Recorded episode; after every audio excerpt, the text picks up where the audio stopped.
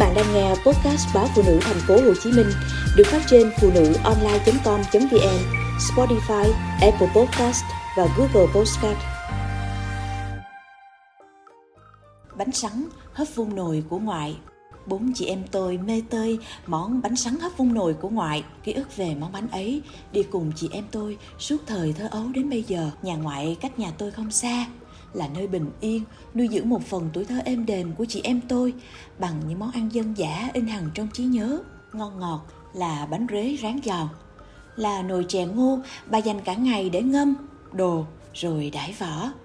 Là những chiều hè theo dì lên núi hái lá găng để bà vò thạch, những nồi thạch xanh mướt, mềm mịn, hăng hăng núng niếng mát lành là bánh khoai, bánh chuối những ngày đông giá hay bánh sắn hấp vung nồi. Nhà bà ở sát chân đồi, ra diên những ngày nắng ấm sau cơn mưa phùn, đất tơi ẩm, thì thoảng chúng tôi được theo ông bà và cậu lên rừng cuốc đất vùi hom sắn.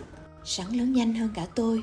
Một cuối tuần nào đó thảnh thơi, tôi đã phải trầm trồ, sắn ca bằng đầu cháu rồi bà ơi. Món quà đầu tiên khi ông bà dở sắn là sắn luộc, mùi sắn luộc nóng hổi thơm ngon, dịu dịu tỏa ra, quyện vào mùi khói ấm nồng nơi vách bếp, không bỏ công gần một năm chờ đợi.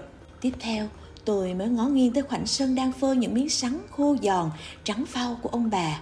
Vài ngày hanh nắng, đảo qua đảo lại, nhà ông bà chất đầy những bao sắn khô. Ông mang một phần đi nghiền bột để bà làm bánh cho chị em tôi. Bột sắn bà ngâm nước, đợi lắng xuống, lọc đi nước vàng và bụi bẩn. Nước lọc trong rồi, bà đổ bột vào túi vải, treo lên cho thật ráo nước, rồi lại bẻ vụn ra mâm phơi nắng. Bột sắn khô sạch, bà trộn với nước đường hoa mai, thứ đường hạt to vàng, ươm thơm thơm mùi mía. Tôi giúp bà nhắc siêu nước đang sôi sùng sục trên bếp xuống, rồi rót từ từ theo hướng dẫn của bà. Bà khuấy đều tay thành một khối bột dính quyện vào nhau.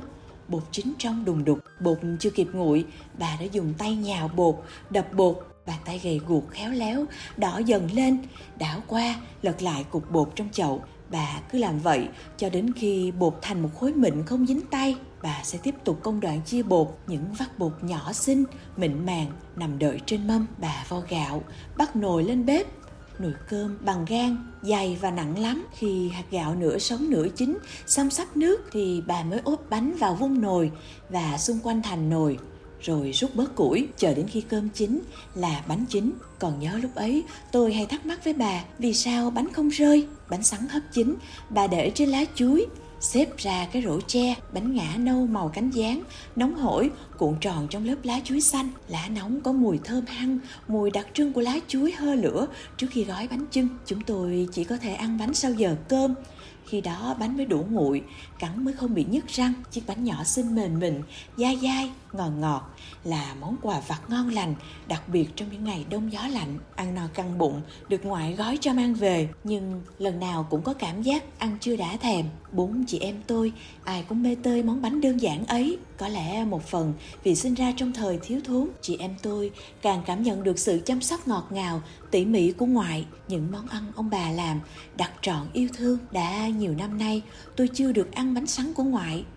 Ông bà tôi giờ già yếu hơn sắn không còn được trồng trên đồi, sắn không còn được phơi trên sân. Những nhắn nhủ hẹn hò, bà ơi, khi nào chúng ta lại cùng nhau làm bánh sắn? trôi đi theo năm tháng. Còn bởi công việc của chúng tôi quá bận rộn, nhưng ký ức về món bánh có vị ngọt thanh thanh, dẻo thơm ấy đã đi cùng chị em tôi suốt thời thơ ấu. Đến tận bây giờ